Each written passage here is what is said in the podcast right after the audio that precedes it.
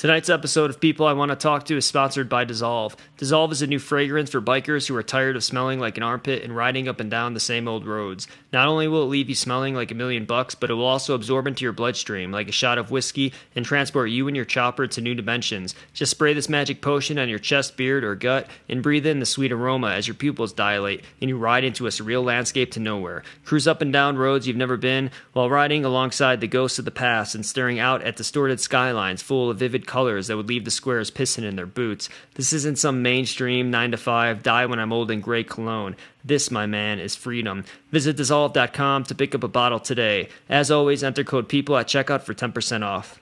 All right. Thank you very much to our sponsor, and let's start the show.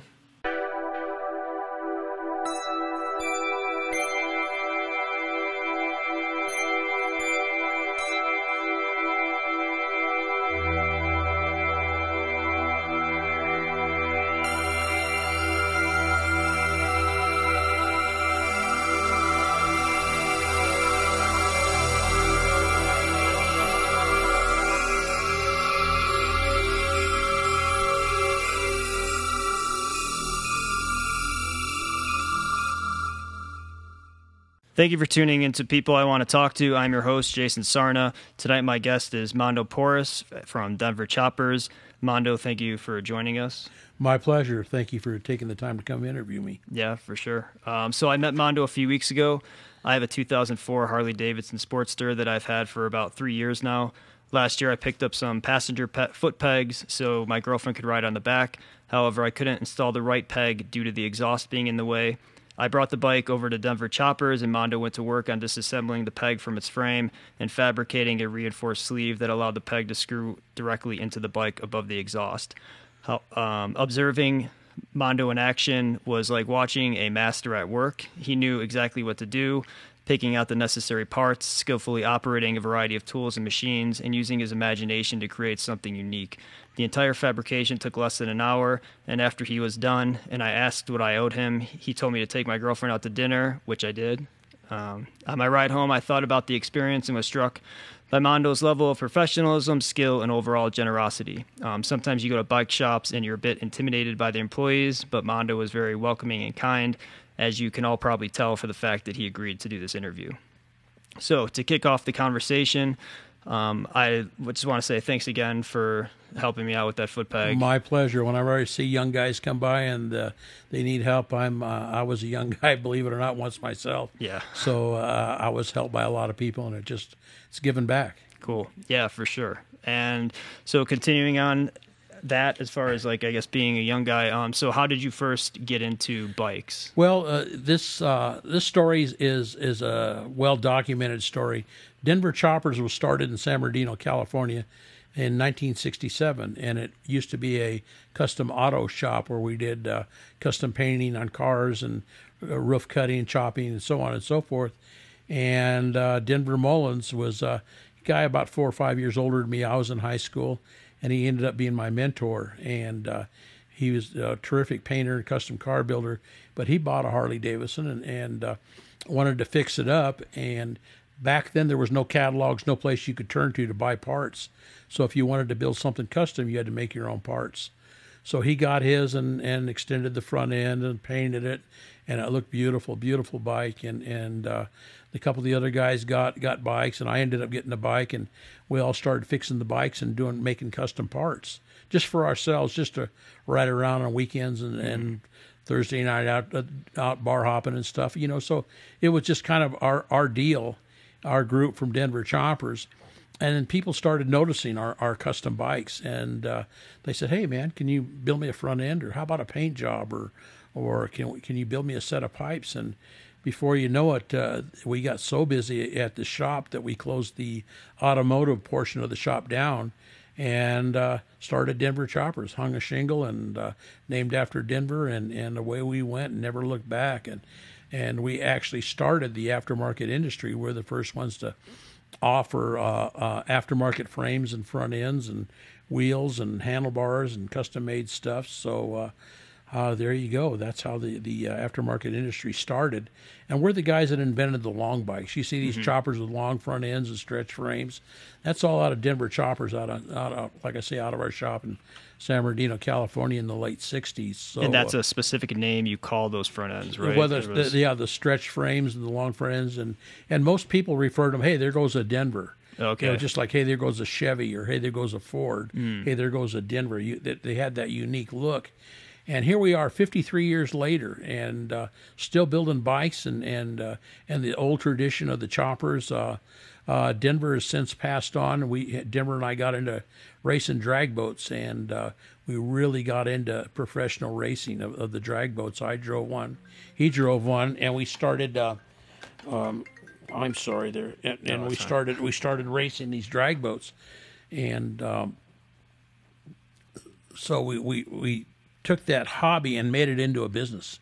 We started building our own holes and started building our own capsules for the drag boats, and and uh, we had a three boat race team, so we got real serious about racing.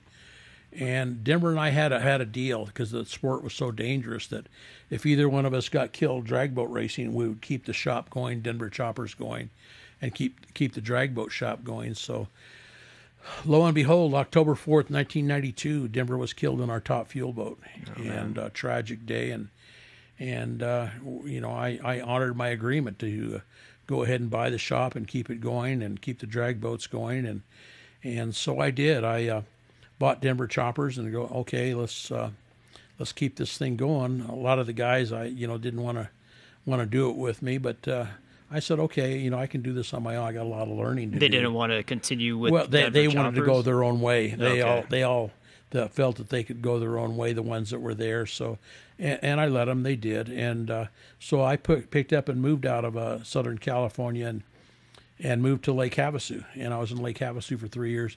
I opened up a drag boat shop, building the drag boats, keeping my word, and building the bikes at the same time.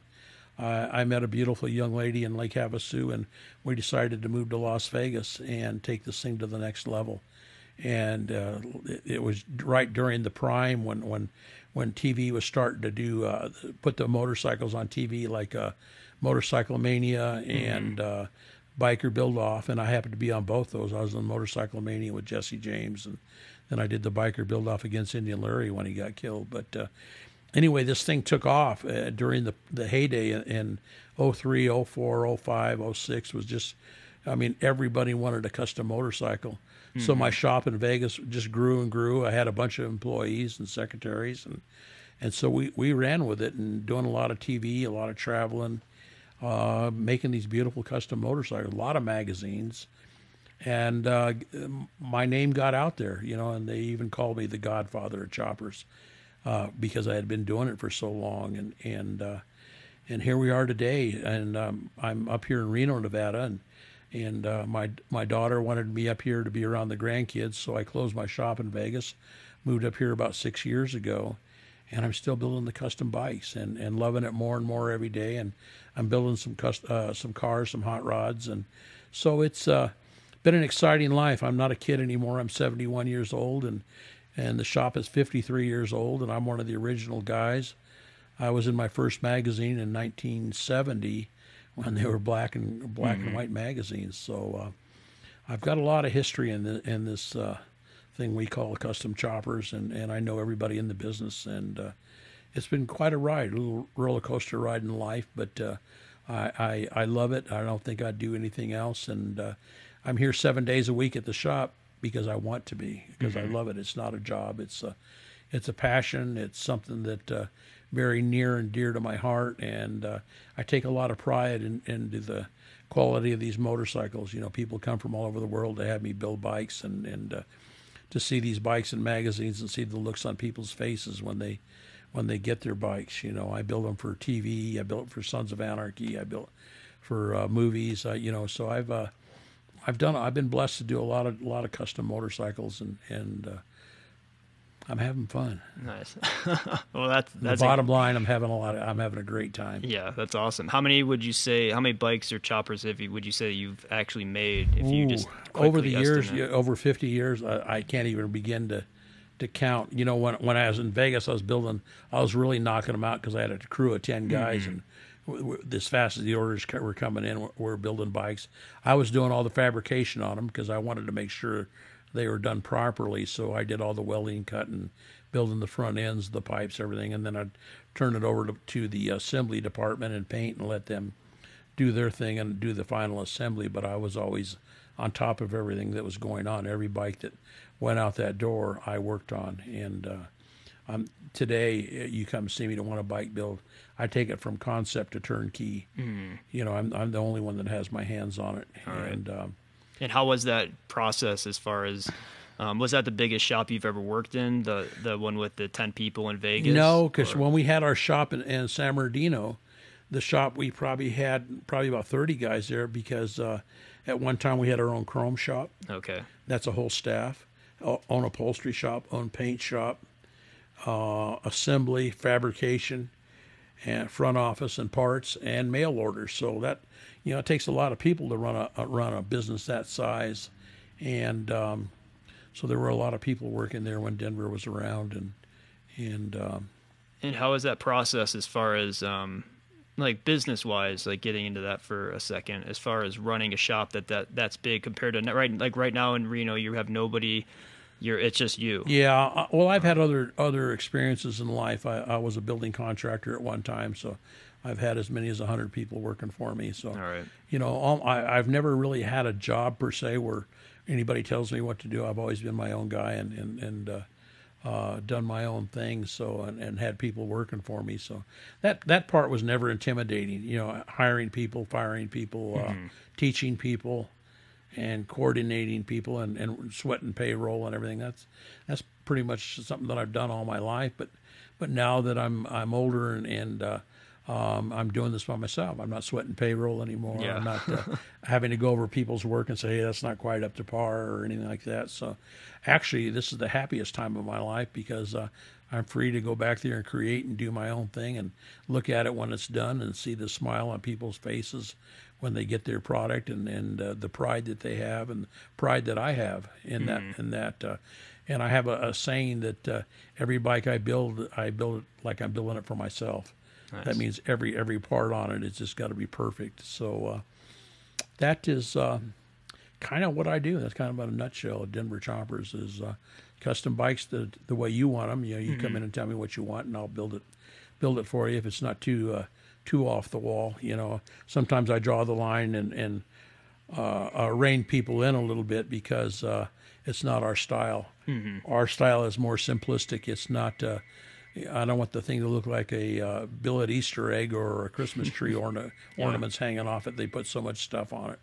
I'm, I have a saying here that uh, we always had the saying: "Less is more." Yeah. And then from mild to wild was was one of our mottos too. So, so that's you get mild to wild, and and I want it, the bike to look like when it's done that it shouldn't even run because all the wiring's hidden, everything is hidden on the bike, and Nice. and uh, nothing on there that you don't need. I mean, you're gonna you're not Yeah. Mm-hmm. gonna find stereos on my choppers or any of that that stuff, you know. So. Uh, how do you feel about do you have people contacting you a lot i mean just because you've been in the industry for so long and um, it's almost like i was saying in the beginning kind of just watching you work and operate like throughout the shop like just knowing where everything is knowing how to create something pretty much at, at the snap of your fingers i mean don't you have people wanting to you know, learn from you or like well i've had people that that here's the story when you have people uh, young guys that want to work for you and stuff you know i'll take them on and start teaching them and spending the time with them and it, it takes away from what i'm doing to be honest with you Mm-hmm. and then when they get they get uh, where they know a little bit they get a little cocky and then they run off i can go do my own shopping Yeah. so you wasted all your time and energy uh, w- working with that guy or girl uh, you know and you just say well no thanks but no thanks i'll do it by myself. I've had guys fly out from japan and say here oh, i came out here to apprentice for you for free. Yeah. And i said well i I, real, I really don't want to take an apprentice on. They go no for free. I want to be a disciplined student. And uh, I said, no, I can't do it, and I'll send them to some other shop, and I've I have done that before. I'll send them to L.A. to Chica, or he's Japanese, or some other where they'll take them on and, and where they speak the language, you know. But uh, because yeah i could see I think that. if I was a younger guy and and uh, where I was more their age and, and and and you know work with them that way, that'd be fine. But now that I'm older, I, I'm I'm so fixed in, in, in my way of doing everything every day. Mm-hmm. And you noticed the other day when I was making those parts, for, that part for you is all my tools are I can re- reach out. I can, I can I can do it blindfolded. I Yeah. put every tool away. It's it's like a surgeon's desk. Yeah. You know, uh, it, it um, everything is there in its order, and I keep the shop very clean. I put everything away at night. I sweep the floors.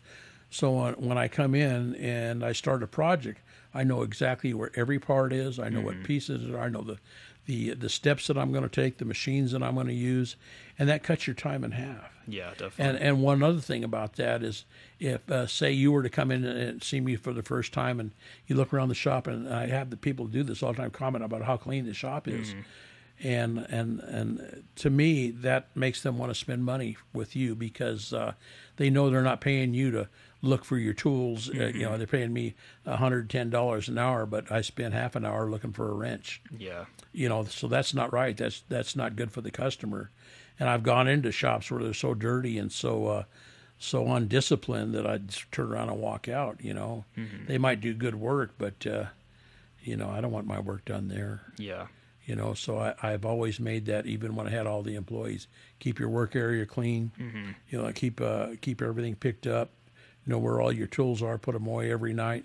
I don't want to see a mess when i come in. Yeah. floors are swept and clean and people come in and they comment wow what a clean shop. I think i want to spend my money here. Yeah, for sure. i'm in the right place. So that's just something that i've learned throughout life uh, you know in whatever i did and my drag boat shop was always spotless and you know i used to build my own drag boats. I built the, all the capsules for the drag boats with the F-16 windshields and the roll cages, and, Wow. and my shop was spotless, and, and I, I built my own boat molds and stuff like that, and people people had come from had come to me from all over the country to have me build the parts for their race boats, but uh, uh, you got to be efficient if you want to make any money. Mm-hmm. You got to make every step count and every every move you make, and, and just be efficient, and um, have have all your materials there. You know, Yeah. Oh man, I got to stop. I don't have any fiberglass. and where'd you learn all that from? Was that something that Denver taught you, or is well, Denver was a lot like that, but uh, it's pretty much something that I taught myself, Okay. and I, I, I, just, you know, especially when if you work by yourself, you got to work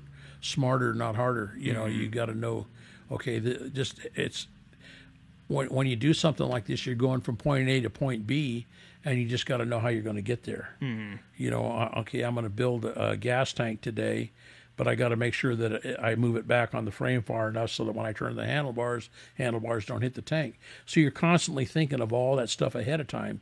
So when you position the tank on the motorcycle, you know, anything that you do, you're always thinking two steps ahead, three steps ahead. How is this going to affect the fender? How is this going to affect the seat? Or how about the pipes? Are they going to be in the way of the kicker? Yeah. So you're you're always thinking all those steps ahead, and at the end, well, okay, here's where I got to drill the holes in the frame to hide my wiring. Yeah. So it's a process, and and it- once you've done it enough, it just it just like um, having dinner. You just do it. You know, Yeah. you just is the process, the part, the things you, the steps that you go through. So that. Uh, They didn't think that makes that. it easier, you know. And and uh, Yeah. you know, I have young guys come to me all the time. That they go to MMA or, or MMI, that's the Motorcycle Mm-hmm. Yeah. Technical Institute or something like that.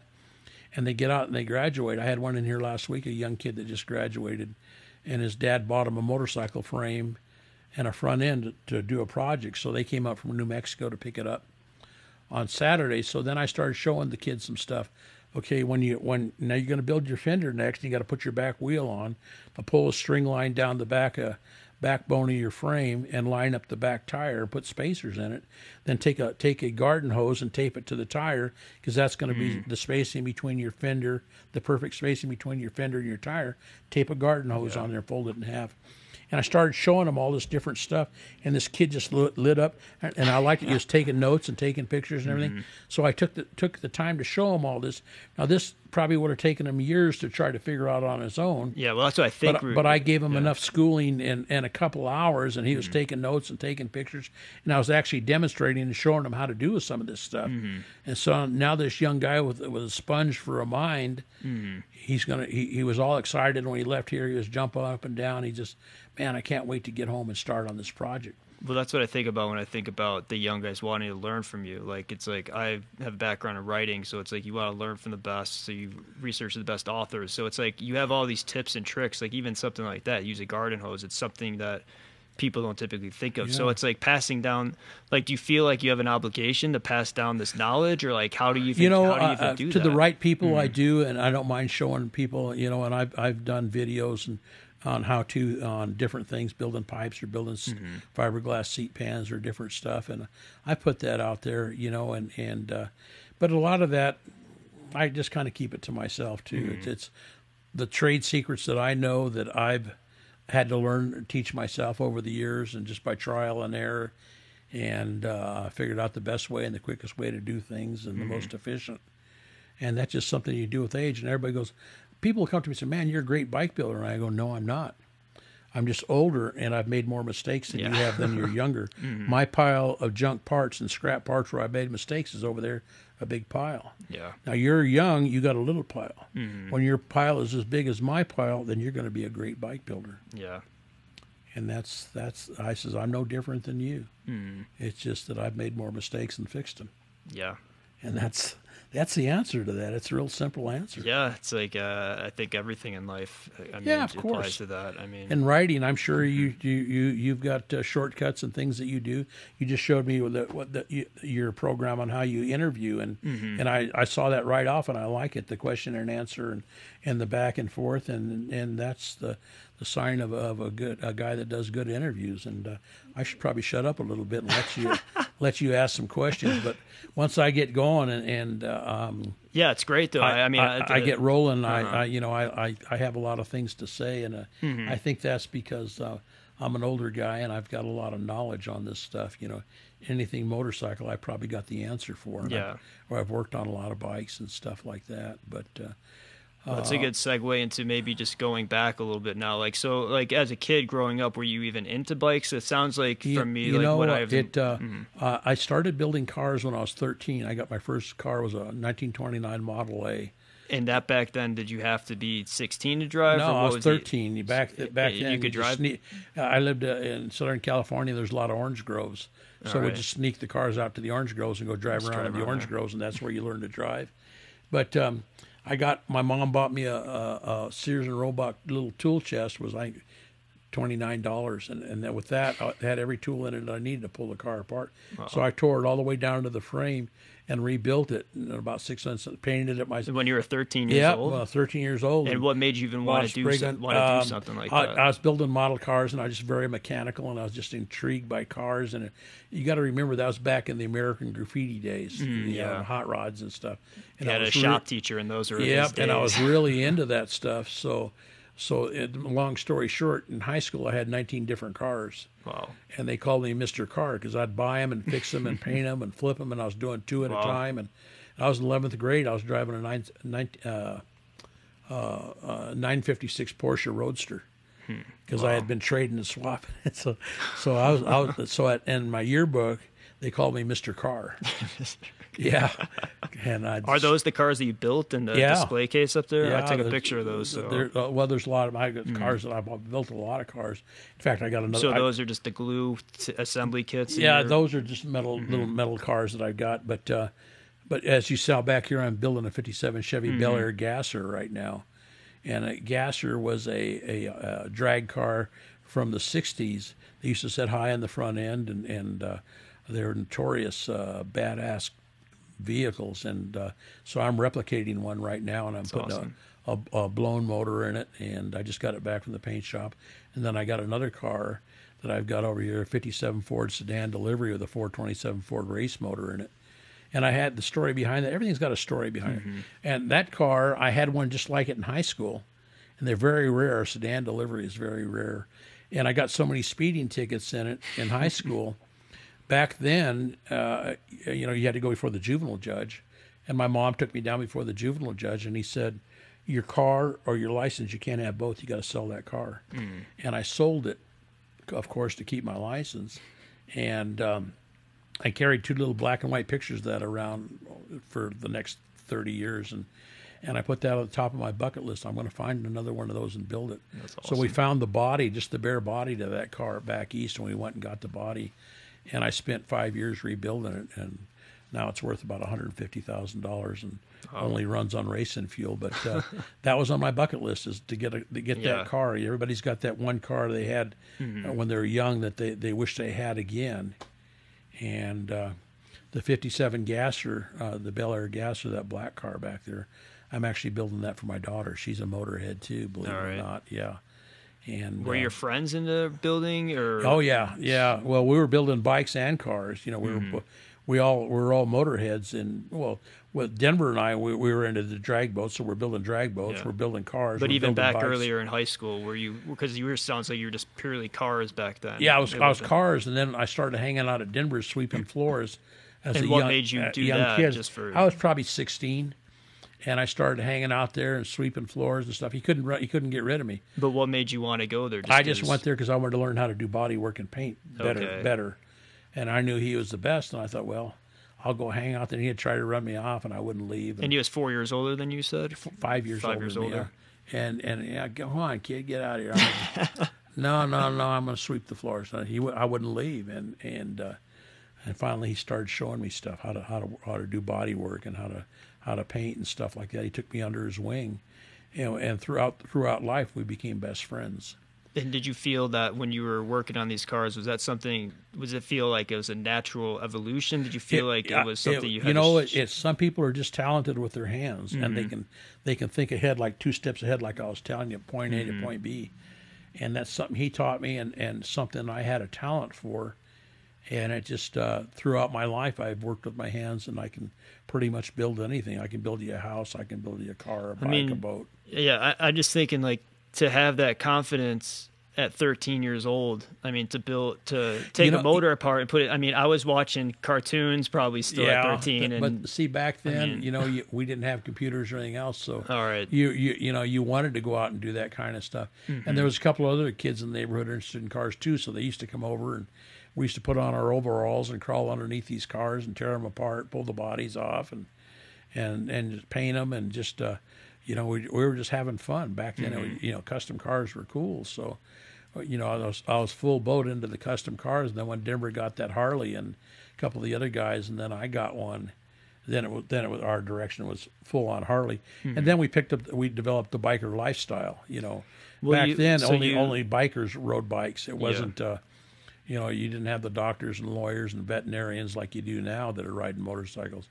The only people that ride motorcycles back then were outlaws. so he shows up on a Harley, probably super loud, revving that exhaust, and you and guys all tore it apart out. immediately and got to make got to make it better and uh, And faster? to, to make the, yeah to make the to make the front end longer. We took a a stock uh, Harley Springer front end and we took Model A wishbones. They were shaped the same length and we welded them on over the top of the front end and made it longer. and you immediately, instantly wanted to make it longer. Oh yeah, already, yeah. And there and was just the style. Just let's build some long bikes, and and uh, we built some pretty long radical bikes, and they looked uh, they looked so awesome going down the road with the chrome front, the long front front ends on them, and the, the chrome and the, the beautiful paint jobs and the molding, and and uh, so people started coming. Hey, can you do that for us? Can you do that for us? Before you know it, we went worldwide. Yeah, and and then that style was that, like, was that in the movies, like in the Brando? No, that after was- after we started building those bikes, then a couple years later, the, or three or four years later, the movie Easy Rider came out all right, so with Dennis Hopper and, and Peter Fonda, Fonda. And Fonda had had one a bike with a with a long glide front and not, Mm-hmm. not near as long as the stuff that we did, but uh, that's I think that's when people started picking up on that culture, and and there was that cultural rever- revolution going on during the heyday of the hippies hippies and Mm-hmm. stuff, and you were either a hippie or a biker or a beatnik, you know. So pick one, and or a hot rodder, and so we picked the the biker lifestyle and and never really looked back. We just, uh, you know, we're, we're bikes seven days a week, and and it was a brotherhood. We all watched out for each other. If if my bro- bike broke down, that they'd come out and pick me up, mm-hmm. take the bike back to their house, would would stay up all night fixing it, and be back on the road the next day. Yeah, And no questions asked, no no money exchanged, no none of that stuff. It was it was just it was kind of what they call a biker code. Mm-hmm. Even if you're driving down the road, and you see a biker broke down back then. Even if you didn't know him, you went and got your pickup truck and loaded him up, took him to your house, fed him, spent the night if he had to, fixed his bike in your garage, mm-hmm. put him on the road, and have some beers with him. And a week later, he, he, here comes your carburetor Yeah. back. That's cool. And it was a trust factor, fac uh, uh, factor and a brotherhood that was formed between the bikers because we all had to stick together because we didn't have anybody else.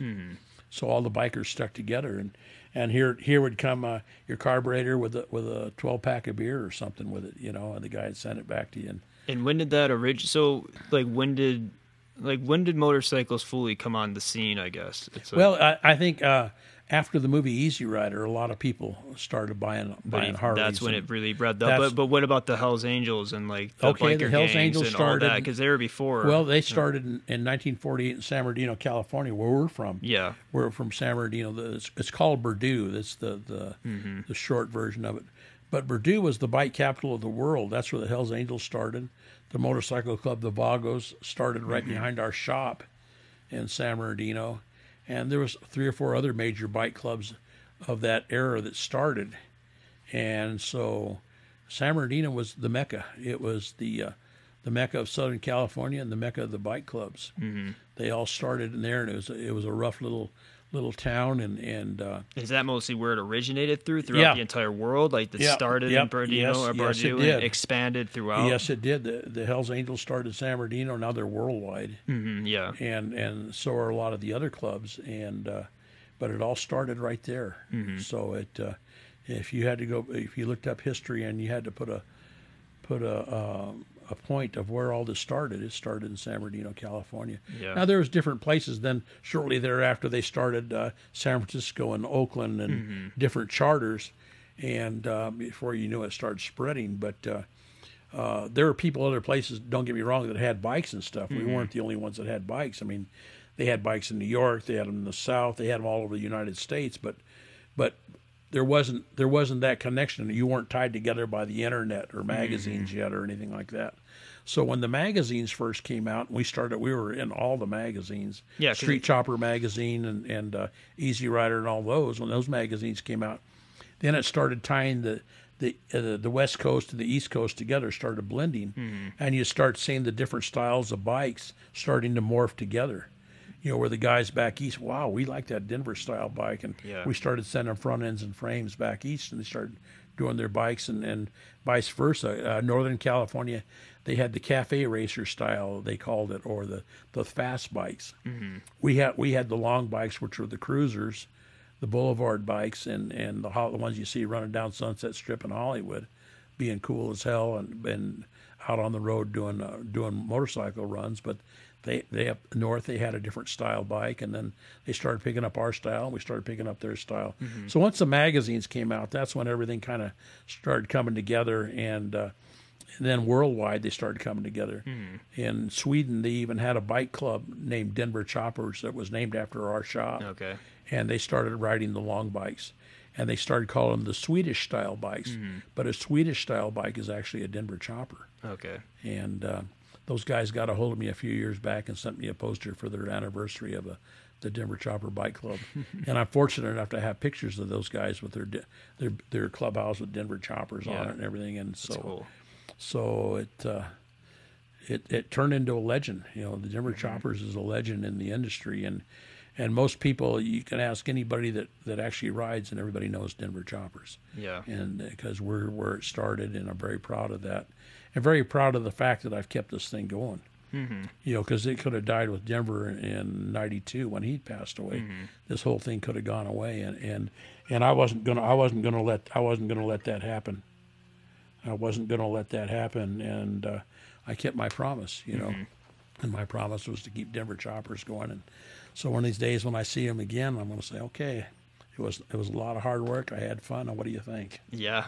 You know, and and and uh, so that's that's kind of where we're at is as far as the the history of uh, Denver Choppers. You know, a lot of guys work there. Uh, we've sold a lot of t- t-shirts, sold a lot of bikes. Um, we've we've been we're, we're books, magazines, TV all over the world. I travel all over the world uh, doing bike shows. I go to Dubai, I go to Italy, I go all over. They just asked me. They were here last week. Want me to go to Indonesia and come do do a show there, and and so. Uh, I do a lot of traveling. I do TV, and and uh, um, so that's been fun, you know. And I do a lot of sh- interviews, a lot of radio shows, and a, a lot of history of, of, of motorcycles. And and people people always say, well, you build these beautiful old style choppers, and I says, well, the thing that's cool about me doing them, I'm not trying to replicate something somebody else did. I actually Yeah. did it. I was there. Mm-hmm. So I'm just doing what I've always done. Yeah. I'm not some young guy trying to replicate what was going on. I was the guy that was doing it. So Yeah. so that that makes a big difference, you know, as far as uh, his history. You know, nobody can can say, well, you weren't there, you didn't do this and do that. And, well, let's look it up and see. You know, and, uh, and that usually quiets them down. You know. But, what were you uh, doing? So when you were into riding, so what kind of lifestyle were you living back then? I mean, it's like to to be able to. So you didn't go to college or any of that stuff. No, no. I- I just- did you finish high school or? anything? Yeah, I finished high school and and uh, um, I, I actually started framing houses as a young kid. So I'd frame houses during the day, and when I'd get off work at three thirty, I'd run to the shop and put the rest of the day in at the shop at Denver Choppers.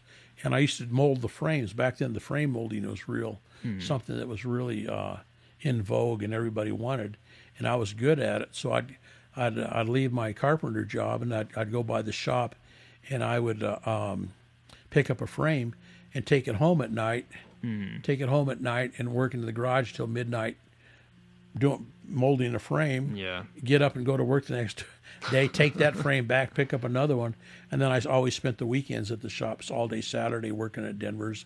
and right. and then uh, go on all the motorcycle runs. We used to every other weekend. Or And what were those like? What was Well, that? well what, what a pack of us would get together. We're always the same group, and uh, we would and these were just friends, or were they? any? they're all all Denver chopper related guys. Okay. And we, we're like a family, and we'd all take off and we'd ride to the Colorado River from from uh, Oh wow, cool. Parker, Arizona. We uh, Denver had a trailer there, and that's how we got into boats. Is Denver and I both had fast boats that right. were lake boats, and so we would ride our bikes to the uh, uh, Colorado River and s- spend the weekend there on our bike, ride there on our bikes, play with our boats, and then go back to work on Monday morning. So that was kind of something we did all the time. Did you guys wear helmets back then, or was that No, they didn't have helmet laws. They didn't have helmet laws back then. So Yeah. yeah, it was, it was, it was. I don't know how a lot of us survived it, but we did. You know. How are the uh, bugs? I mean, because sometimes even now I wear my helmet, and sometimes you get nailed. It's Well, you just do. You know, that's part of being a biker. Is just, uh, yeah, you know, try not to swallow. You know. yeah, and and uh, but we'd ride to the on the weekends and, and it was adventure. You know, i i if you went in your car, you could make it in two and a half hours or three hours. On our bikes, we'd spend all day because we have to stop and hit every bar on the way. Oh, you're And we used to have small gas tanks, so then we had to hit every we had to hit every gas station to fill up our little gas tanks. Yeah. And then we had to have a beer or 2 while we were waiting for everybody to get gas, and then we get on the road. So it was always it was always the uh, adventure. Uh, you know, the travel was always the fun part. Was the it wasn't the destination; it was the journey, as they say. yeah, So our journeys were always a lot of fun, and and if and we'd always have a chase truck follow us, a truck that'd follow behind us, and you always carried the beer and the dog and, and Okay. the pot. And uh, if your bike broke down on the road, Mm-hmm. they'd throw it in the back of the truck, and then now you're riding with the beer truck, so you're back to the truck drinking drinking. the bike's broke down, so and then you pull over and the guy's got a flat tire on his bike, Mm-hmm. so then there goes your front wheel all right, another guy's carburetor goes out. Back then, all the stuff interchanged between the Mm-hmm. bikes, the knuckleheads and the panheads and the shovelheads. So then your carburetor would be gone. Then your generator would be gone. Hmm. Your bike became the parts bike for everybody all right, to keep everybody else going. so you get home on the weekend, and then you go to go uh, to everybody's uh, house. Uh, and go to their garage and get your part back and drink a few beers and Mm-hmm. go over to this guy's house and get your generator and drink a few beers and right, it was just it was just something that we did yeah, you always kept the other guy going, and so you always hated to be the first guy in the back of the truck that you- Mm-hmm. you broke down. So that made you want to really maintain your bike, so you wouldn't end up in the back of the run truck. But Yeah. uh, it wasn't always bad because I was you got to smoke some pot and drink some beer and Mm-hmm. listen to some music, and but you'd rather be up in front riding. But uh, that was all part of it. We all all had our turn in the in the run truck, and and that was just part of the brotherhood. You know, it's just what what we did, and we laughed and smiled about it and joked about it, and I love looking back at some of the old pictures that we we have. I see of, of the run truck and bikes in the back, and everybody had long hair and long beards, and just rowdy and and just partying, and it was just a it was just our lifestyle, and it was great. I, I would I would I wouldn't change anything in my life. Been in trouble a few times, and and uh, you know got my worked my way through those problems like everybody else, and. Uh, Where else did you ride as far as besides the Colorado River? Oh, we, would guys- go up Northern California, go to June Lake, would go to Right. Lake Tahoe, would go to Bass Lake. There were different runs that the uh, bi- the, the bikers on Fourth of July weekend would ride one place where all the bikers would go. Mm-hmm. The Northern California guys would meet the Southern California guys and, at June Lake or Bass Lake or or different places like that, or would go to go to a place in in um, uh, outside of Palm Springs in Indio or Coachella, where we used to have a pit run where, where it was a big open pit and all the bike clubs would come together and they'd barbecue some pigs in the ground and maybe Mm-hmm. a cow or something, and you take your sleeping bags and go spend the weekend with all the clubs and and uh, that were getting along. Not everybody got along. Yeah. Were you, so you, were you with all the clubs like the Hell's yeah, Angels? yeah, yeah. and all Would, would ride around with everybody, and they you know they all came to our shop to get their bikes worked on. So And how were they? Like, what were they? Because There are like just people. You got to 'cause that- remember. yeah. You got to remember that just because you're a member of a club doesn't make you a bad guy. I mean, Yeah, they, yeah. they've got wife and kids and families, and they got kids going to school and playing baseball, and they got to have jobs, and they got to, you know, there there's uh, um, a lot of club members get a bad rap. They shouldn't. Yeah. They shouldn't because they're hardworking people. They pay their taxes. They uh, they have jobs. They raise a family. They But they did also have a thing to PTA become uh, the shock and freak out like the normal people. And Well, that, out- I mean, well, some this- people got freaked out Uh-huh. and stuff because they didn't know how to handle it or didn't know. Yeah. If they ever took the time to sit down, like you and I are talking Yeah, right now, and sit down and, and, and get learn, take a minute and get to know the guy, you'd find out that he likes dogs and he Mm-hmm. Yeah, likes yeah. uh, likes to go hunting and fishing and he likes to work on motorcycles and uh, his kid plays baseball and. and you know, and he's into guitar, and, and I think Mm-hmm. Yeah, they're, yeah. they're they're normal people. They're just motorcycle enthusiasts with a patch on their back Mm-hmm. but you don't you don't want to mess with them or one of them or or, Yeah. or theirs. You know, the the bottom line is you, you get what you give. Treat them with respect, and they'll give you respect. Yeah. As long as you you're respectful for them, you'll never have a problem in your life. Mm-hmm. They don't go out looking for trouble. They don't want any trouble. They Yeah. you treat them with respect, and they'll give you respect. And the respect is something that's earned. But there were character. I mean, you ever re- you know Hunter S. Thompson, right? sure. Were you around when that was going on? When he was? I, I was around, but I, I didn't know him personally. Uh-huh. But but I know everything about that whole thing that was going on in the background and. And what was? Did you know him. that he was in there, like hanging out with them and doing a story? Uh, that was more him? of a Northern California thing. Oh, that was more northern. That was Northern Okay. California deal. The guys that I knew and I used to run around, they're all Southern California guys. Okay.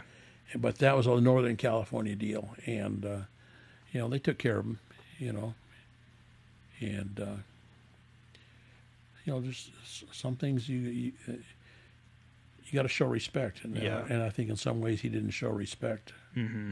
and Well, they eventually just beat they they left they beat him up at the end of it. It's all about respect. Remember yeah. what I just told you? Yeah. You get what you give. you show respect, you never have a problem. Um, He tried. but to, I mean, they were they do have characters in there though, and they do. Oh, have- yeah, I mean, they, I mean of- the names, the the Yeah. attitudes, and and it's like what they. I And- mean, and, uh, it- and they represent the antithesis of what society is, or yeah, they yeah, but uh, kind of but like an image. But, but like I, I, I, I know a lot of them, and, and Mm-hmm. you get to know them and talk to them just like you and I sitting down and talking right now. You know, I sit down and go to lunch with them, or, I or I, I'm building bikes for them right now. I've got some Mm-hmm. Yeah. in the back, and then I've got, uh, you know, I, I go to runs with them, and I go to Sturgis with them, and I do all kinds of things, and, and I meet them when I go around the around traveling around the world. I'll run into them and talk to them, and and you know, I I know a lot of them, and they a lot of them know me, so it's uh, something that uh, a trust that's been built up over 50 years yeah. you know and and uh, they know what they get with me and I know what I get with them and I treat Mm-hmm. them with the utmost respect and and I never have a problem And what do they? Um, did you ever think about joining Yes. a, group? And what like? yeah So what were you thinking when you were going through that? And also, what do you think that they gained from? Um, is it like the, they gain the brotherhood, or like what are they after? As there far it, as, it's it's it's a brotherhood and Mm-hmm. and there's just no doubt about it that's what it is you know I can't speak for them I'm not a Hell's Mm-hmm. Angel and I can't speak for them and uh, nor would I even try you Mm-hmm. know that that'd be disrespectful but from from an outsider looking in as an observer and being around them Mm-hmm.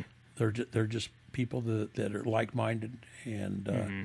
they're motorcycle enthusiasts and and uh, like I said, you get to know them one on one. They're great people and Yeah. and uh, uh, there's a lot. I, I'd trust them any day uh, more than I'd trust somebody in a suit. Politicians, or, Politicians, yeah. I mean, lawyers or anybody like Yeah. that. You know, these guys, you know what you're getting. You know your friend, and you can look them in the eye, and they'll look you in the eye, and they can. If you're fake, they see right through you. Mm-hmm. And and uh, I I trust them more with my family than I would anybody else. Mm-hmm. You know, it's that solid and that's it's that strong, and But that's what- why that club is so strong, and that's why it's worldwide. Is because uh, of the respect.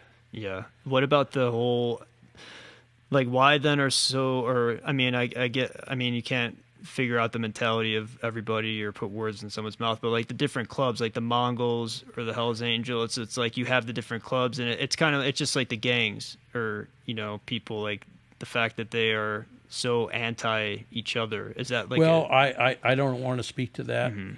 Um, that's something that's none of my business. yeah and I don't want to give an opinion on it one way or another because uh, I could be wrong. So I'm not gonna, I'm not, I'm not gonna speak out of turn and and uh, and give an opinion on that. Everybody has their own opinions, but uh, you'll never get mine. yeah that's fine yeah you'll never get mine. I, I have respect for everybody out there, and uh, I would never do anything disrespectful.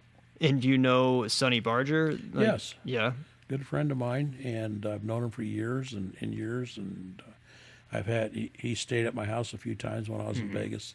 My shop was there for 18 years, and he had stopped by and and uh, um, got to know him quite well, and and uh, um, I run into him once in a while. And it's always nice to see him and uh, um, talk and get caught up, and and uh, I think the world of him. I think he's. Uh, He's if you look for the ultimate biker, if you had to uh, say who's the ultimate biker in the world, it's Sonny Barger. And why would you say that? Because he's done so much for the whole uh, For- well, culture, yeah. the industry, and and and he's a he's a person that when he talks, you listen because he's always right, all right.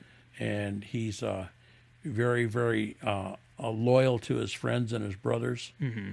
Yeah, brothers first, and then his friends, and um, um, he's the kind of guy that you want to sit down and talk with because you learn a lot. Mm-hmm. You learn a lot about life and his, and the experiences that he's gone through in life, and and I just think he's a wonderful human being. nice You know, and every once in a while people say, "Yeah, Sonny Barger for president." You know, yeah because uh, people people ad- adore him and they love him and admire him. Well, it is- and I do. yeah. I, I do. I think uh, I think he's one of the greatest greatest things that ever happened to the motorcycle world. Well, I mean, it's just wild that he, I mean he became like an icon. He became part of the entire. Well, he, Conversation Well, he of he was he was one of the. Mm-hmm. original guys, and and uh, you know, and he's uh, helped create everything, and and he's loyal as can be, and, and he's just a. A great, great person. Mm-hmm. just, I just can't say enough about him. He's just such a good guy. Um, but yeah, we could transition to. So then, how did you um, did you know David Mann then as the painter? Yeah, Was Dave he Mann. around during that time, or how did that? Mann. Okay, here's a story on Dave Mann. Dave Mann was uh, from the Midwest, and he What area of He bel- St. Louis. Okay, I'm from Illinois. That's why I asked. He belonged to a club, uh, real uh, a good club called the El Forasteros. Mm-hmm.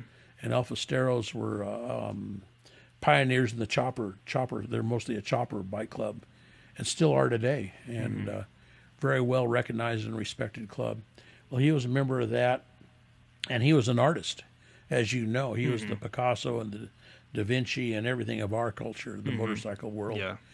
and he used to do the the paintings, the watercolor paintings that would show up in Easy Rider magazine every month, and it would be uh, uh, uh, the size of uh, if you were to open the the magazine up in the middle, it's exactly the size of two pages, you know, Okay. with a staple in the middle. Yeah.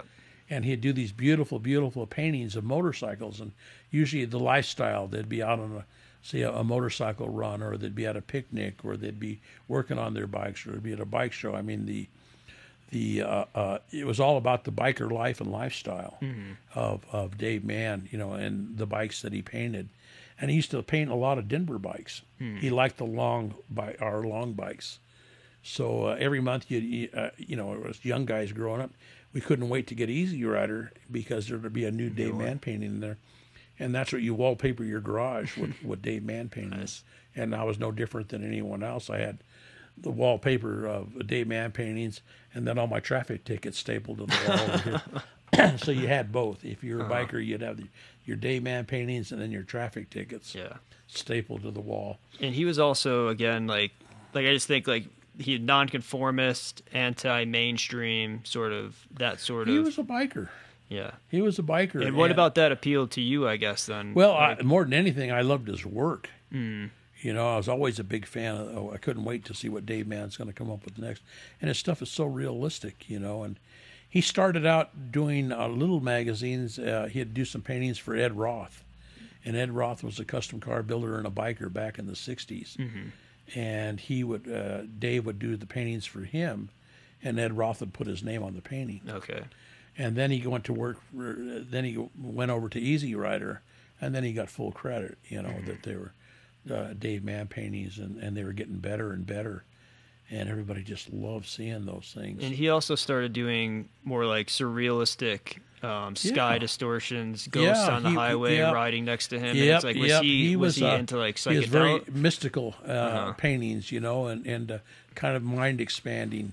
Some of the stuff that he would do, it's like, you know, you it, was almost like uh, out, outside of your body experience, Mm-hmm. you know, or a dream. He'd capture it in paint.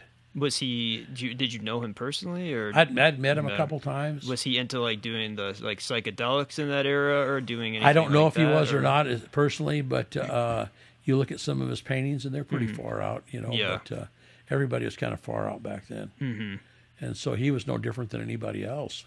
But his work was unbelievable. And then how did you end up becoming in one of the paintings of his? Well, it, it it's a crazy deal that uh, uh, I I was in a lot of magazines, and and Easy Rider magazine was really got behind me, and, and my bikes are always an Easy Rider magazine, and I got to be good friends with those guys and built them a couple bikes. So, well, anyway, um, uh, the 30th anniversary Easy Rider magazine was coming around, and they said, "Hey, how about building a bike for our 30th anniversary?" And I said, "I would like that. I'll build you a bike." So I built a bike for for Easy Rider for the 30th anniversary, and then I took one that from 30 years prior, and I restored it, an old Denver bike. So I took them both down to L.A. to get get the photo shoot done, and that's where they used to do the uh, the photo shoots.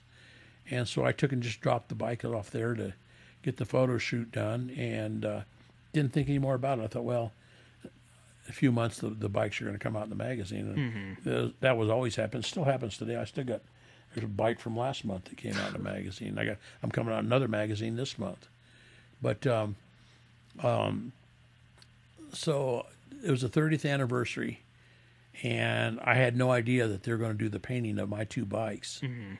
And me sitting on one of them running down the road, and my my buddy sitting on the other one. And what Dave did is he took the pictures of the bikes from the photo shoot, and then he just he just painted me on one bike and painted my friend on the other. And if you look at the painting, it looks like me and another guy running down the road next to each other on these beautiful long choppers. Hmm. Well, so I get the 30th anniversary magazine in the mail, and I open it up, and there it is, a Dave Mann painting of me and two of my bikes. That had to be kind of crazy. it, it, it was just it was mind blowing. It, it's like the best thing that ever happened to me because if you know anything about the history of Dave Mann, very seldom did he ever paint real people. Oh, I didn't know that. No, they're mostly all fictitious. Hmm. There's two or three guys. Tiny, I know he painted, and then there's two or three other guys where he actually painted real people, but mostly they're the fictitious people on these bikes. Hmm. So when I saw that, that it was me and two of my bikes, I was just blown away. And then I got the call that Dave Mann passed away, Wow. and I talked to the editor. Was that his last painting Yep. then? Oh wow. so I talked to the editor, Easy Rider, and he goes, "Yeah, we wanted to surprise you with uh, that painting." And uh, he says it was his last painting, and to be honest, uh, Dave was in pretty poor health. We didn't know if he was going to make it through that painting or not. And he finished the painting, then he passed away. So that's probably one of the biggest honors I have, is being in Dave Mann's last painting. And there's, I've got him around here in the shop. And and where's the painting at? I've got it. Oh, you've got it. And you're Easy Rider uh, made a gift of that painting to me, wow. That's and it's priceless. Mm-hmm. And it's put away where nobody will ever see it or find it. you don't even let people look at it.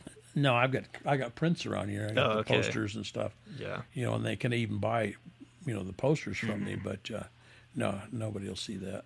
Yeah, that's pretty amazing. I mean, yeah, I mean this. I mean, it solidifies you, I guess, in the culture and Well, the chop, you know, going the, my nickname, and, and uh, I'm not trying to be braggadocious or anything, but my nickname is the Godfather of Choppers, and uh, that was given to me by my peers. All right, So it wasn't something. Well, who am I going to be today? I'm going to give myself a name. It never Yeah. happened that way. you went from Mr. Carr to the Godfather of. the Godfather of Choppers, and, and uh, you know I don't use that term myself, but other people do, and and like I I I uh, I think the Godfather of Choppers was Denver, All right, and I was the heir apparent. Mm-hmm. So that's the way I look at it, all right. and um, you know, just like uh, when uh, the movie The Godfather, when the Godfather passed away, then then uh, Michael. Al Pacino, Michael, took over as the Godfather. So it's just a, and so I'm sure when I'm gone, somebody else will be the Godfather. Yeah. I don't know who it'll be, but uh, and how was that relationship with you in Denver? You said you guys became best friends because it sounds like at first we it was were- kind of like we- a brother. we, we were, uh, in fact, uh, um, we- uh, I did the uh, biker build off against Indian Larry on Discovery Channel. Yeah, I and, and about they that. and they filmed that, and uh, it was kind of during the, you know it was two two bike builders, me and Indian Larry going against each other building bikes. He's from New York, I'm from the I'm from Vegas, and there's a storyline. So my storyline on on my side of the build was uh, I was always talk, I always talk about Denver and, and my best friend and lifestyle. So I'm going through the show. If you watch on YouTube, uh, Mondo versus Indian Larry, biker build off, you'll see. Um, that I'm talking about Denver and, and what he meant to me and the promise that I kept and and about the drag boats and stuff like that. And when he died, I, I, I stepped in and tried to fill his big boots, and, and uh, it wasn't easy. It was a hard, hard, hard, hard deal for me to, to try to live up to the image of this of this tremendous man. But uh, but I just soldiered through and did it. But um, so I'm talking about losing my best friend and having to step in and take over Denver Choppers, which was an icon in the industry, and about all the trials and tribulations. So I'm talking about all that all the way through. Now, Indian Larry, he had his shop in New York, and he was a, a very well-known bike builder. Been on a couple bike, biker build-offs, and had a huge uh, fan base and following. So him and I did our biker build off, and at the end, we pulled into a venue, and uh, we've been riding for three days, helicopters filming us and stuff, and we ended up in uh, Charlotte, North Carolina, at a bike show, uh, which was all planned, and uh, so we pull in there, and, and the the lady asked um, Indian Larry to go out back and do his trip, uh, his trick. It would, long story short, where he used to stand on the seat of his motorcycle and put his arms out All right. like an iron cross or like Jesus on the cross. Mm-hmm. And he used to stand on the seat of his bike while he was running down the road. I mean, it was a very dangerous thing. And so she she asked him to go do it, and he really didn't want to do it. And we'd been talking about it for about three days, and Talking about the stunt. about the stunt that he wasn't comfortable doing it. And uh, right before we got to the venue, I was riding next to him, and the cameras were shut off and stuff. And all of a sudden, he jumps up on his bike and does that trick and sits back down. And we all knew what we were doing because we were all talking. All the guys in mm-hmm. the group were talking about. It. He didn't want to do it, and we knew that he was just building up his courage to see Yeah. if he's okay. Well, anyway, so we got inside and we're signing autographs and stuff. And the lady put it on the show. Said, "Hey, I got a place set up out back. I want you to go out back and do your trick." And he goes, "Well, I really don't want to do it, and I haven't been paid. He got paid money to do it." Jeez. She held up a brochure with a picture of him on the cover doing it. She said, "What are you gonna do? Let your public down? They're out back waiting for you." and I saw him go walking by me, and he was white as a ghost. Oh, And I, and my girlfriend had just flown in, and uh, um, she was standing next to me. She goes, "What's the matter, Larry? He's white as a ghost." I said, "Stand here next to me. Don't go outside. Stay here with me." And he went out back and he did that trick. And to do that trick properly, he'd done it. He'd done it a million times. You got to need a long, steady blocker. You get the bike going fast enough. You feel comfortable. You you you stand on the seat with your feet on the handlebars, your hands on the handlebars, and then you slowly let yourself up. Put your arms out. You know, it's a process. Well, um, the the she had him in a caged in area. It was only about 300 foot long, from what I understand, and it was starting to rain. So he got the bike going, and he stood up, and the bike wobbled. He wasn't going fast enough, and he went down and hit his head. And so that was, uh, long story short, we lost Larry on that episode of, of Biker Build Off. But um, tragic, tragic deal. Yeah, You know, and and and to still to today, there's he's he's an icon in the industry. Well, it's like the weird that he had that premonition. I Yeah, mean, he did. He did time, almost for and, days. And almost. if you if you watch the if you watch that program, they're they're interviewing him him and his wife Bambi. They're s- sitting in his apartment in New York in Brooklyn, and they're talking about life. And he goes, "If I leave tomorrow, I've had a good life." and that was the day before.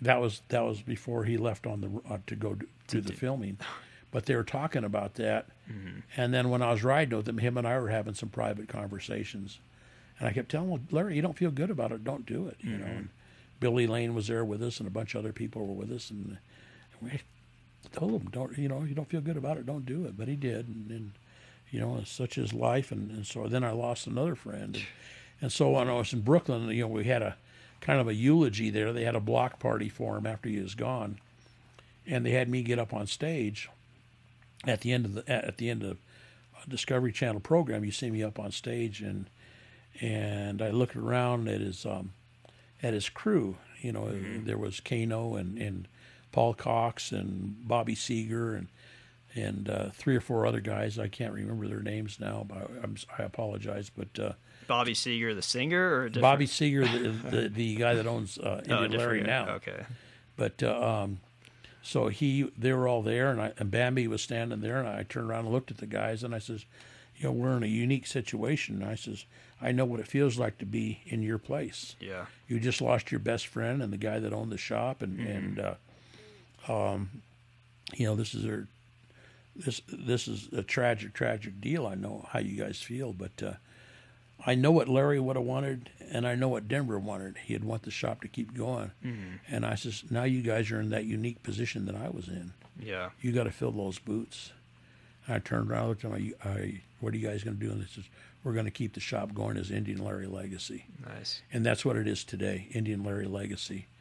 And uh, so those, it, so it was ironic during the show that I was talking about the passing of my best friend, and then we lose Larry, and these guys lost their best friend. Yeah. So that that was crazy. very very ironic. It was, and they, they say it's one of the most requested shows ever seen on Discovery. That people always watch it, and want to watch that because it tells such a story. It's almost uh, a mythical story to uh, to to see this. It's just almost like you're on a cloud and you're floating. It just can't be real. It's kind of a surreal deal.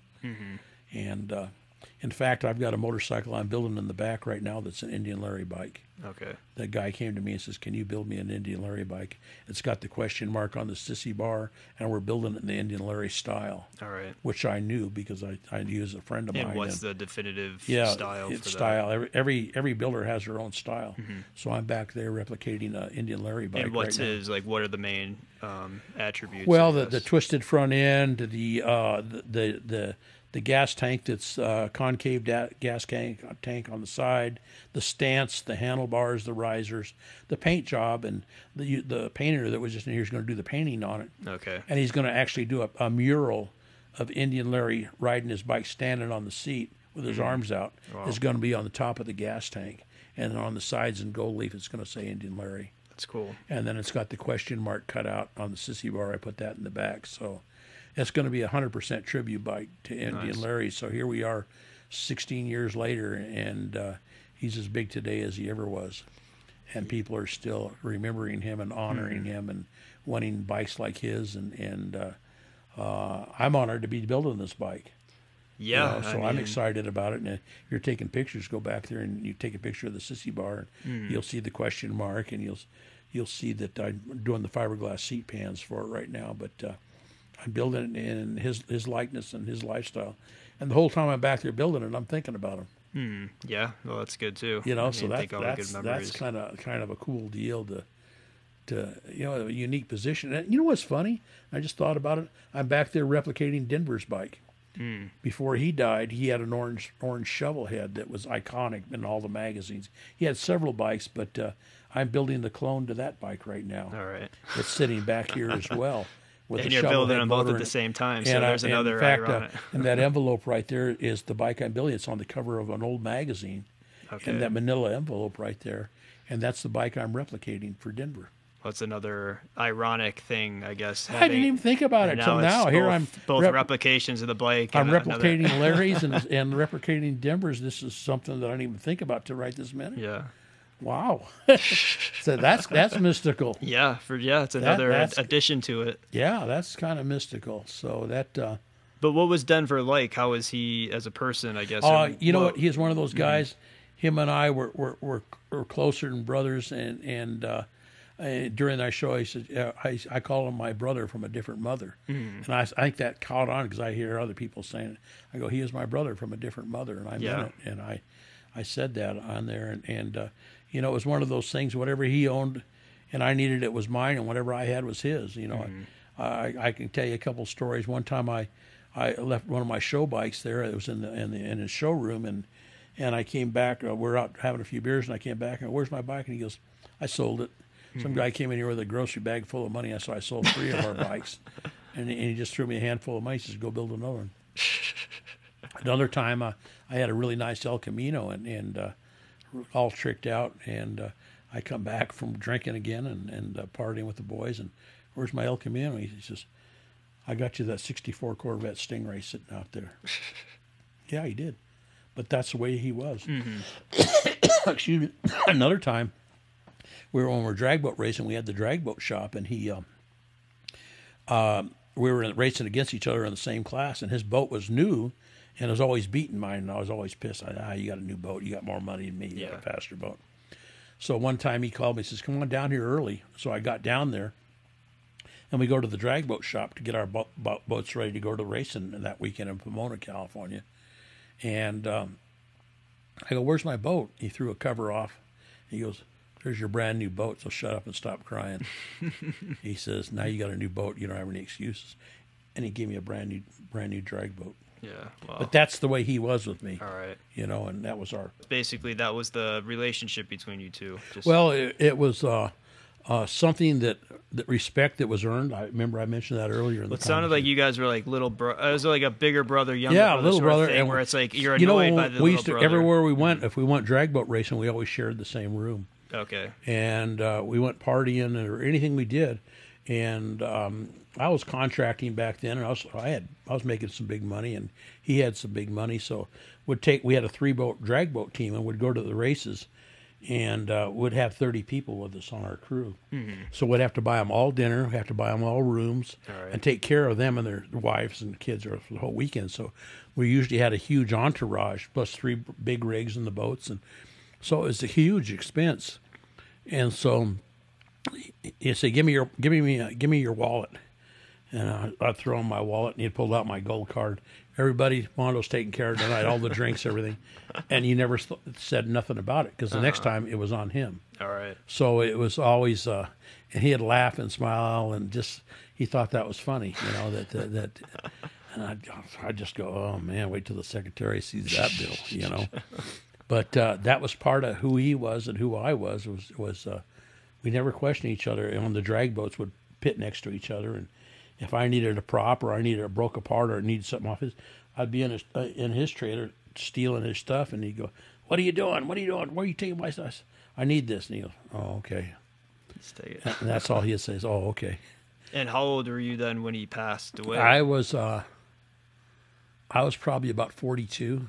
and how were you? I mean, how was that? I mean, just you don't have to answer if you don't want to, but just I mean, just like to lose somebody that close to you. That you know, it, it, it it's like losing a close member of your family. It was uh, the closest person that I've ever lost in my life, and um, you know, he, we meant so much to each other, but. Uh, it happened. I had to deal with it. You know, it was so big. The funeral was so big that uh, we were in San Bernardino, California, and KTLA, a TV station from uh, L.A., big main uh, station, came out to interview me and and, and Denver's widow and and uh, see what was going on in the shop and everything. And and they were so moved by all the people that, that there was like mecca people coming there and Was just bikes from and all bikes over the all over the place and boat racers and he was in the hot rods, hot rod people.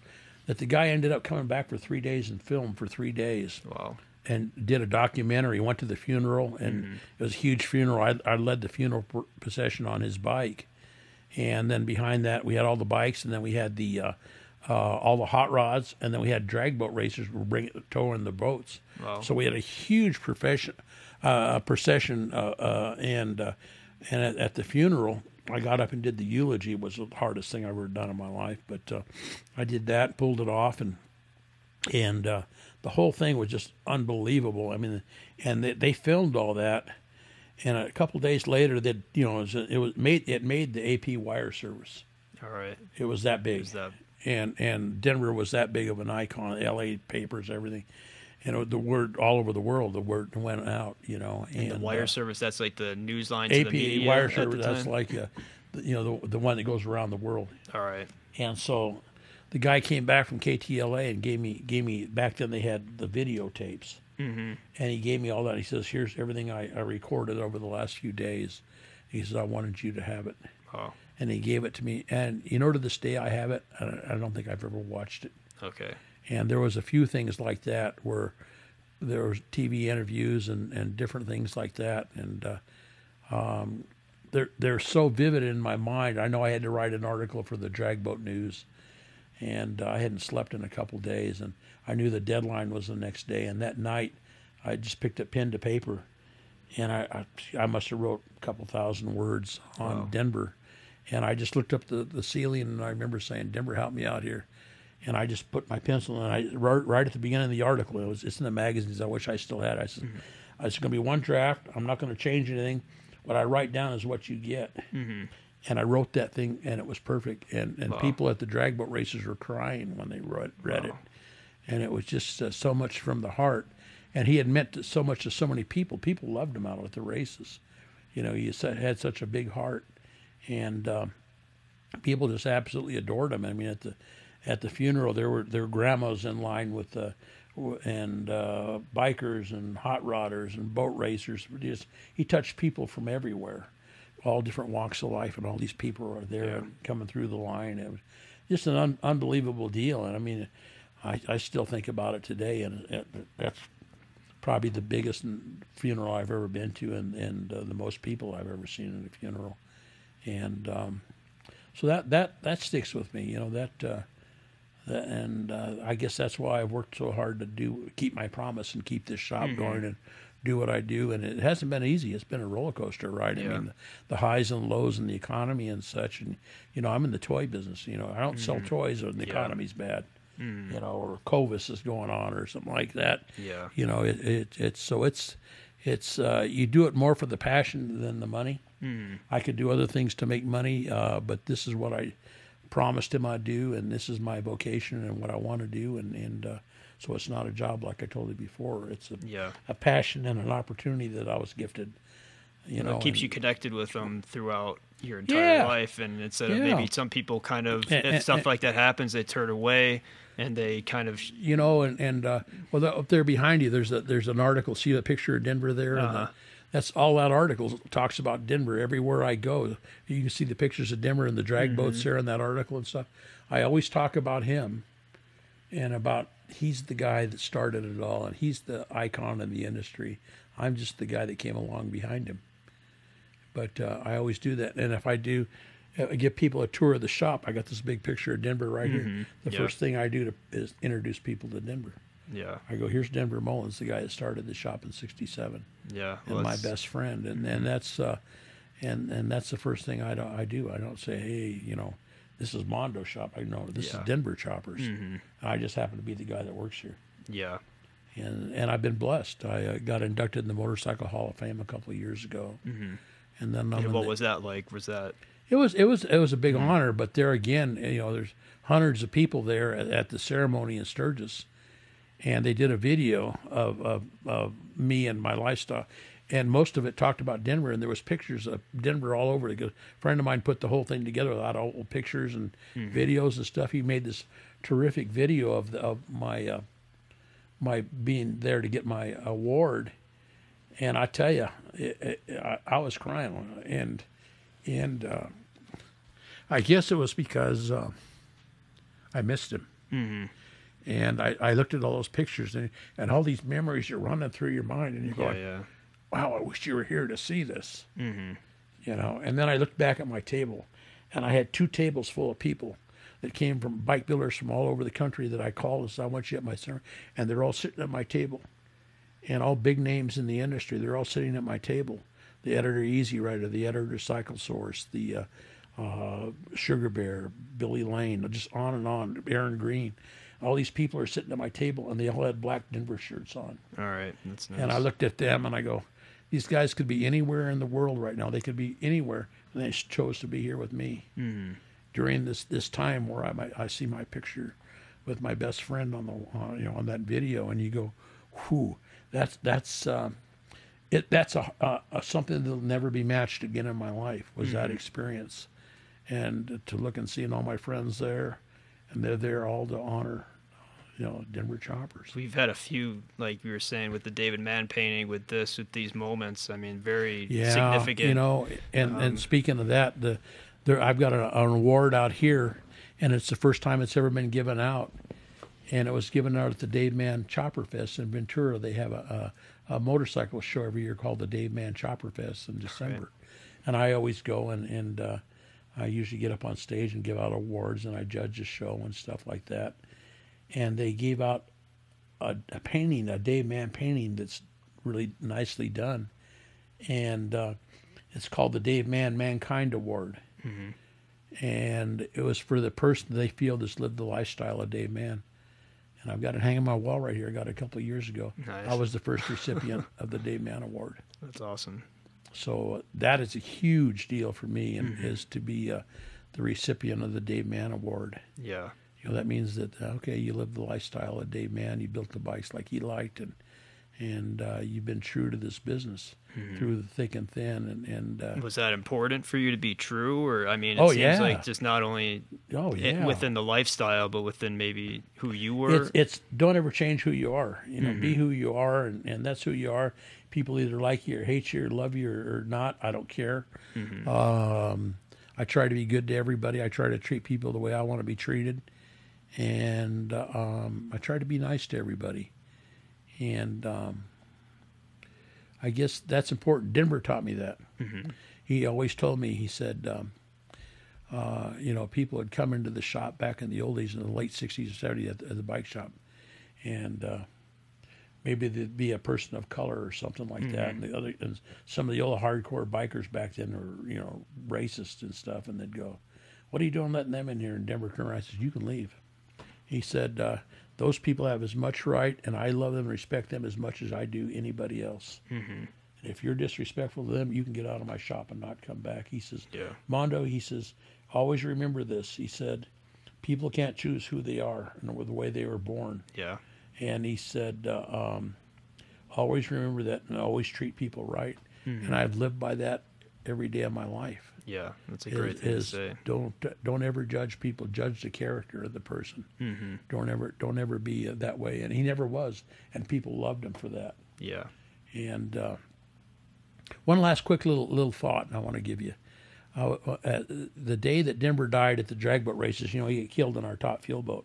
And how fast do those things go? Just right now, so. they're about 275 miles an hour. And was that how fast you guys Quarter were going mile. back then? Or? Back then, they were running about 230. Wow. And you were you've driven in one going 230. I haven't personally. Okay. I had other classes that I drove, but Denver was in that class. He, was he advanced up to that wow. class.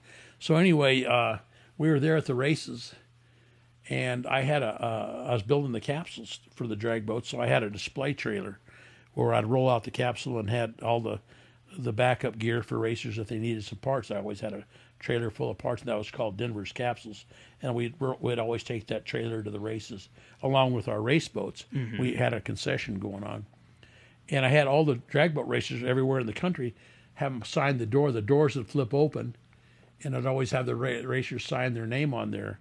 Uh, boat 559, blown gas, flat bottom, uh, Jim Ermshire, you know. Mm-hmm. And then every everybody signed it. And Denver never would sign the door. All right. And uh, so I, I was right across from him, and he, ta- he started at the top fuel boat, and he was getting ready to go out, and I didn't know it was going to be his final pass. And he came over to me and he goes, uh, "All right, crybaby, where's your pin?" I always carried the black felt pin mm. on me. "Where's your pin, crybaby?" And I, I gave it the pin. He says, he signed the door. Uh, he said uh, the name of that boat was called uh, Public Enemy. the number was 919. So he put public enemy 919 Denver Mullins. He signed the door. He goes, There, now you happy?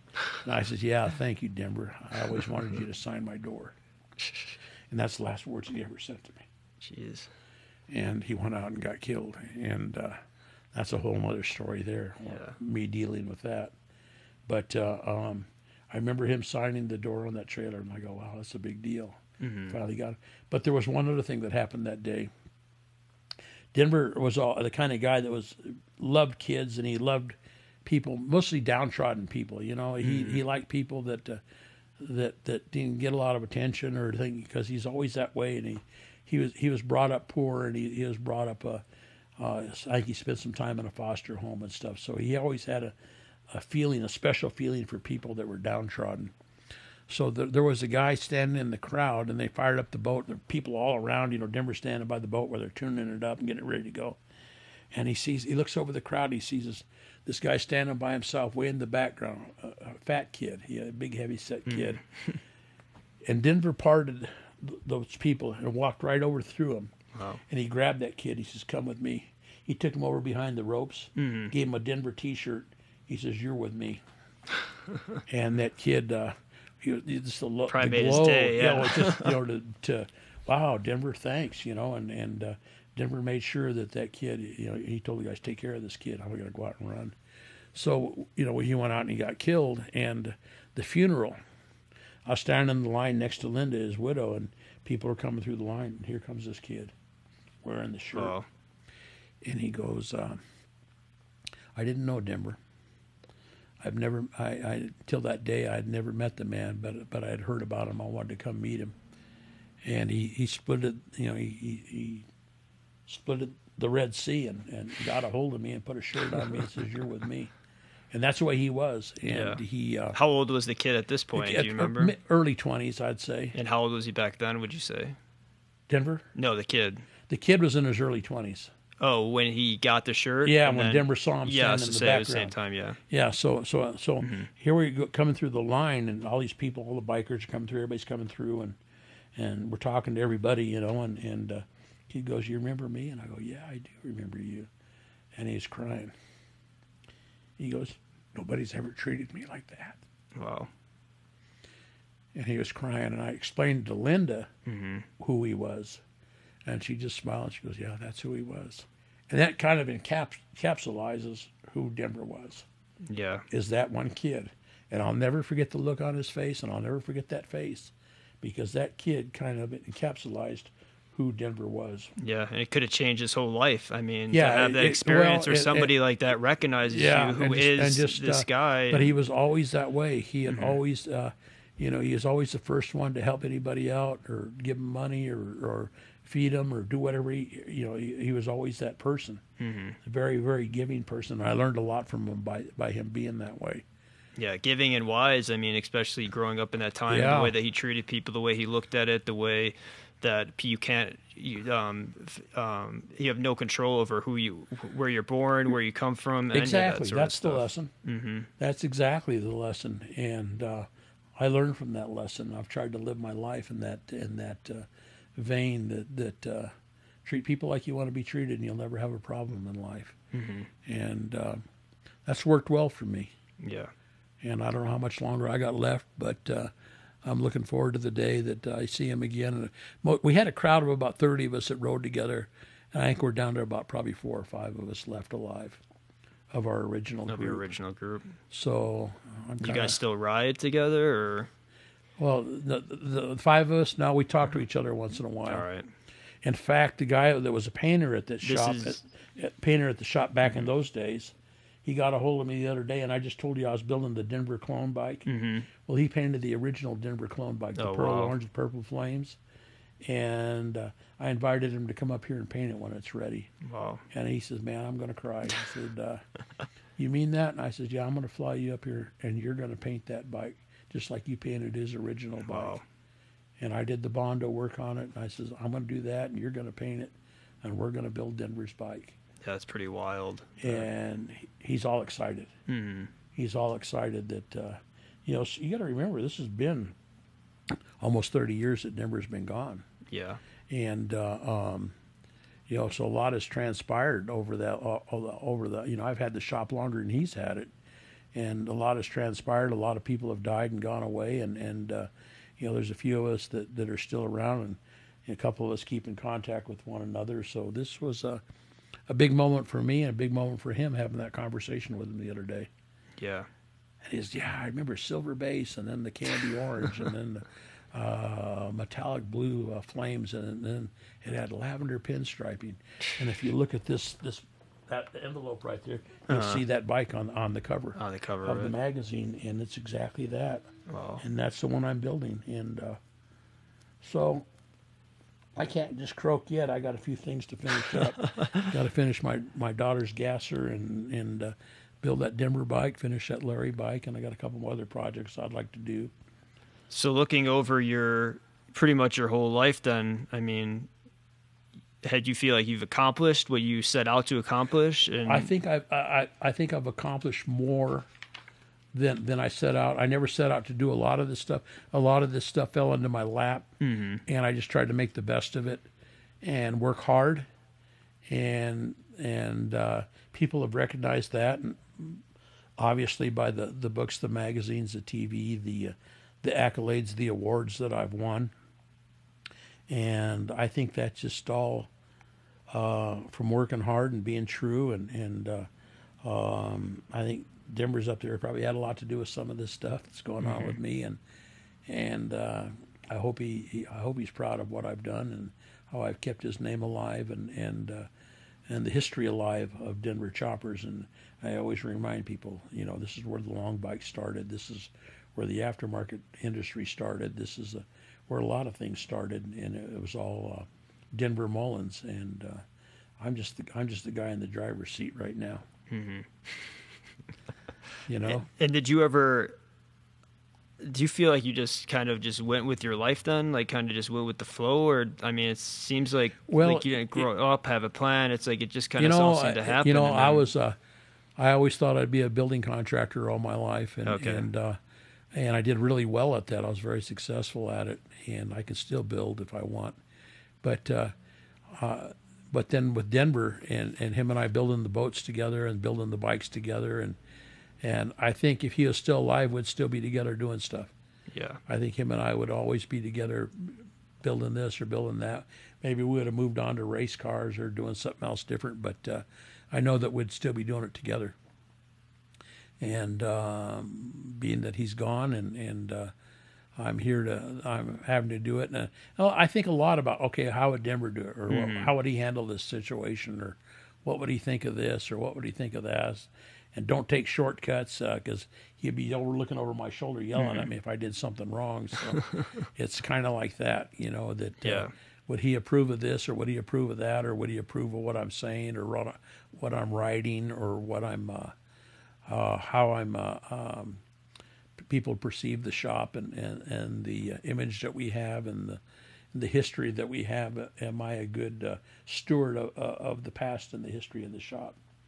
Am I doing it justice? Yeah. Well, I think you are. So I well, mean, just from the just that. from the little that I know, and I think thank you for saying that. Coming, it's a, a labor of love, mm-hmm. and it's a passion, and it's something that I enjoy, and and uh, um, I think it's a gift that that that uh, that I'm able to do this. Yeah, and I think just going back to where I started, just um, like I said, it's like the generosity and kindness you showed me, and how helping out the young bikers, and I think that now that I learned about your whole past and history and learning about Denver, it seems like that was a perfect way to honor him and welcome people, make people feel welcome, and I mean, it's very well, appreciative. And, and, then, and then, you know, then we got to do this interview. So yeah. everything happens for a reason, mm-hmm. you know, and and a lot of times uh, you give a little, but then you'll get it back down the yeah. road, you know. Um, so I, I never I never worry about that. I never was a a big money guy. I never, I'm not doing this for the money, obviously, because uh, I'd have a lot more. Mm-hmm. But uh, I'm I'm doing it for the passion and the love and, and, and the love of being a biker. Yeah, a true biker that, that loves what, what I do and and loyal to my friends and my friends are loyal to me and, and the the bond that I have with people and, and I want to be a good emissary. I want to be a good I want to be a good keeper of the history. Yeah. I want to tell the history because the history needs to be told. If you to know where you're going, I always say you got to know where you've been, Yeah. and I think that's really important. Is is the legacy and the history, and if you want to know the legacy and history, sit down with me for a few hours. I'll give you I'll give you a lesson. I'll give you a lesson on the legacy and the history of uh, choppers and, and the industry and the people in it and the stories behind it and the uh, the bumps and bruises and lumps that we took along the way to, make it so that these guys that are running around now acting cool, they don't know that the when you see an old gray-haired guy with a gray beard, he's the guy that took the lumps and the bumps so Yeah. that you could go out and ride around right now. Mm-hmm. They're the one that blazed the trail. You know, if it wasn't for people like like Sonny Barger, you know, and Cisco and some of the other guys that uh, Chuck Zito and some of these other guys that just hardcore that uh, have blazed the trail and given us somebody to look up to and, and somebody to honor and and somebody to respect, you know, and uh, so I, I guess that goes for anything. I guess if you're a cowboy, you look up to the the old old cowboys and stuff like that. I guess it's it's whatever you're at or wherever you're whatever you're into. If you're racing bicycles or a surfer or whatever, you look to the icons and, and the history and, and every every walk of life has their Yeah. heroes. Mm-hmm. You know, in the music industry, uh, you know, I like um, Led Zeppelin, you know, and Yeah. the Rolling Stones and some of the people I grew up listening to. And I was fortunate enough to watch as a young kid. Nice. Three dollars and fifty cents got me into the Rolling Stones. You know, and Yeah. so uh, as a kid growing up and watching those, and uh, you know, those are the those are the icons of the of the music industry. Mm-hmm. We have icons of the motorcycle industry. Yeah, and they had the blues, uh, who they the Rolling Yeah, Stones are influenced yeah. by. So it's the same. It's just like you said, and- every and, different genre. and, and the the song "Born to Be Wild," you know, Mhm. for for the movie Easy Rider and stuff Yeah. like that. You know, it's a lot of things that are intertwined, and and uh, you know the the different walks of life, and and look at all the people now that are out riding Harleys and enjoying motorcycles that uh, you would never think he's an accountant. What's he doing on a bike? You Mhm. know, but he's out there clearing his head yeah, he's out there riding and enjoying life and and uh, you know sniffing the the trees and and the freedom that you have and uh, I, I encourage anybody man or woman if you know, like the saying goes you'll never see a bike parked out in front of a psychiatrist's office you know All and, right. and truer story you know never told that uh, that's that's that's a true statement so uh, well, I think that's a good way to end right there. I mean, yeah, unless you yeah. So I've had a fun time, and thanks for letting me ramble on here a little bit. I hope I enlightened you a little bit about Denver Mullins and Denver Choppers and uh, the history that's here. Yeah, it's been a fascinating life that you've lived, and I, I mean, just to, um, just everything that you've grown up in. Like you grew up in the epicenter of where it was all happening, and yeah, I w- you I wouldn't change my times. You know, I got to catch the, the late of the fifties. I got all, all through the sixties, the 70s and and all that uh, prime time stuff for these young people that they'll never never realize what it is to cruise uh, hot rods up and down Main Street. You know, Oh, yeah. or, or ride motorcycles on a big pack on a run up, you know, run up to, to Lake Arrowhead on choppers, you know, or Big Bear Lake, or, or you know, and, and throw a sleeping bag down and camp out and drink and party and bonfires and just the brotherhood and bikes breaking down and fixing them and and just just the times that we had, you know, it just. Uh, um, I wish I could make a movie about it. I wish I had all the old videos. I could make a movie and let everybody see what it was like back then. yeah, But it's all up in my mind and a little clouded sometimes. But uh, you know, I wouldn't I wouldn't trade it. yeah, it sounds like an amazing life, and Yeah, I mean, it's I- cool that you're in Reno now, and yeah, I'm I not got done to, yet. Yeah, my daughter called me one day and said, "Oh man, get your ass up here. You got grandkids." And uh, she goes, "You can do what you do anywhere." About 95 percent of my work is mail order, built bikes and front ends and frames and whatever I do. So I can, she's right. I can do what I do anywhere. So this is as good a place as any, and I like Reno and uh, lived here before, and so. Uh, so I'm okay with it. Yeah, they got you've seen UPS and FedEx coming in and out yeah, you know so that's uh, that's kind of the way businesses are handled these days you Yeah. know i don't i don't get the foot traffic i had in vegas you know the movie stars coming in and, and all the icons coming in from uh, all over vegas but uh, but i get more work done because i don't have all the all the foot traffic yeah. All right. Well, thank you again, Mondo. It was great. You're more Um, than welcome. And I'm very happy to have done this, and I wish you Yeah. all the best Yeah. going forward. And Let me know when I can I can hear it, and uh, I would I would enjoy enjoy listening to it. great. Yeah, I will. All right. Thank you very much. And have a good welcome. night, everyone.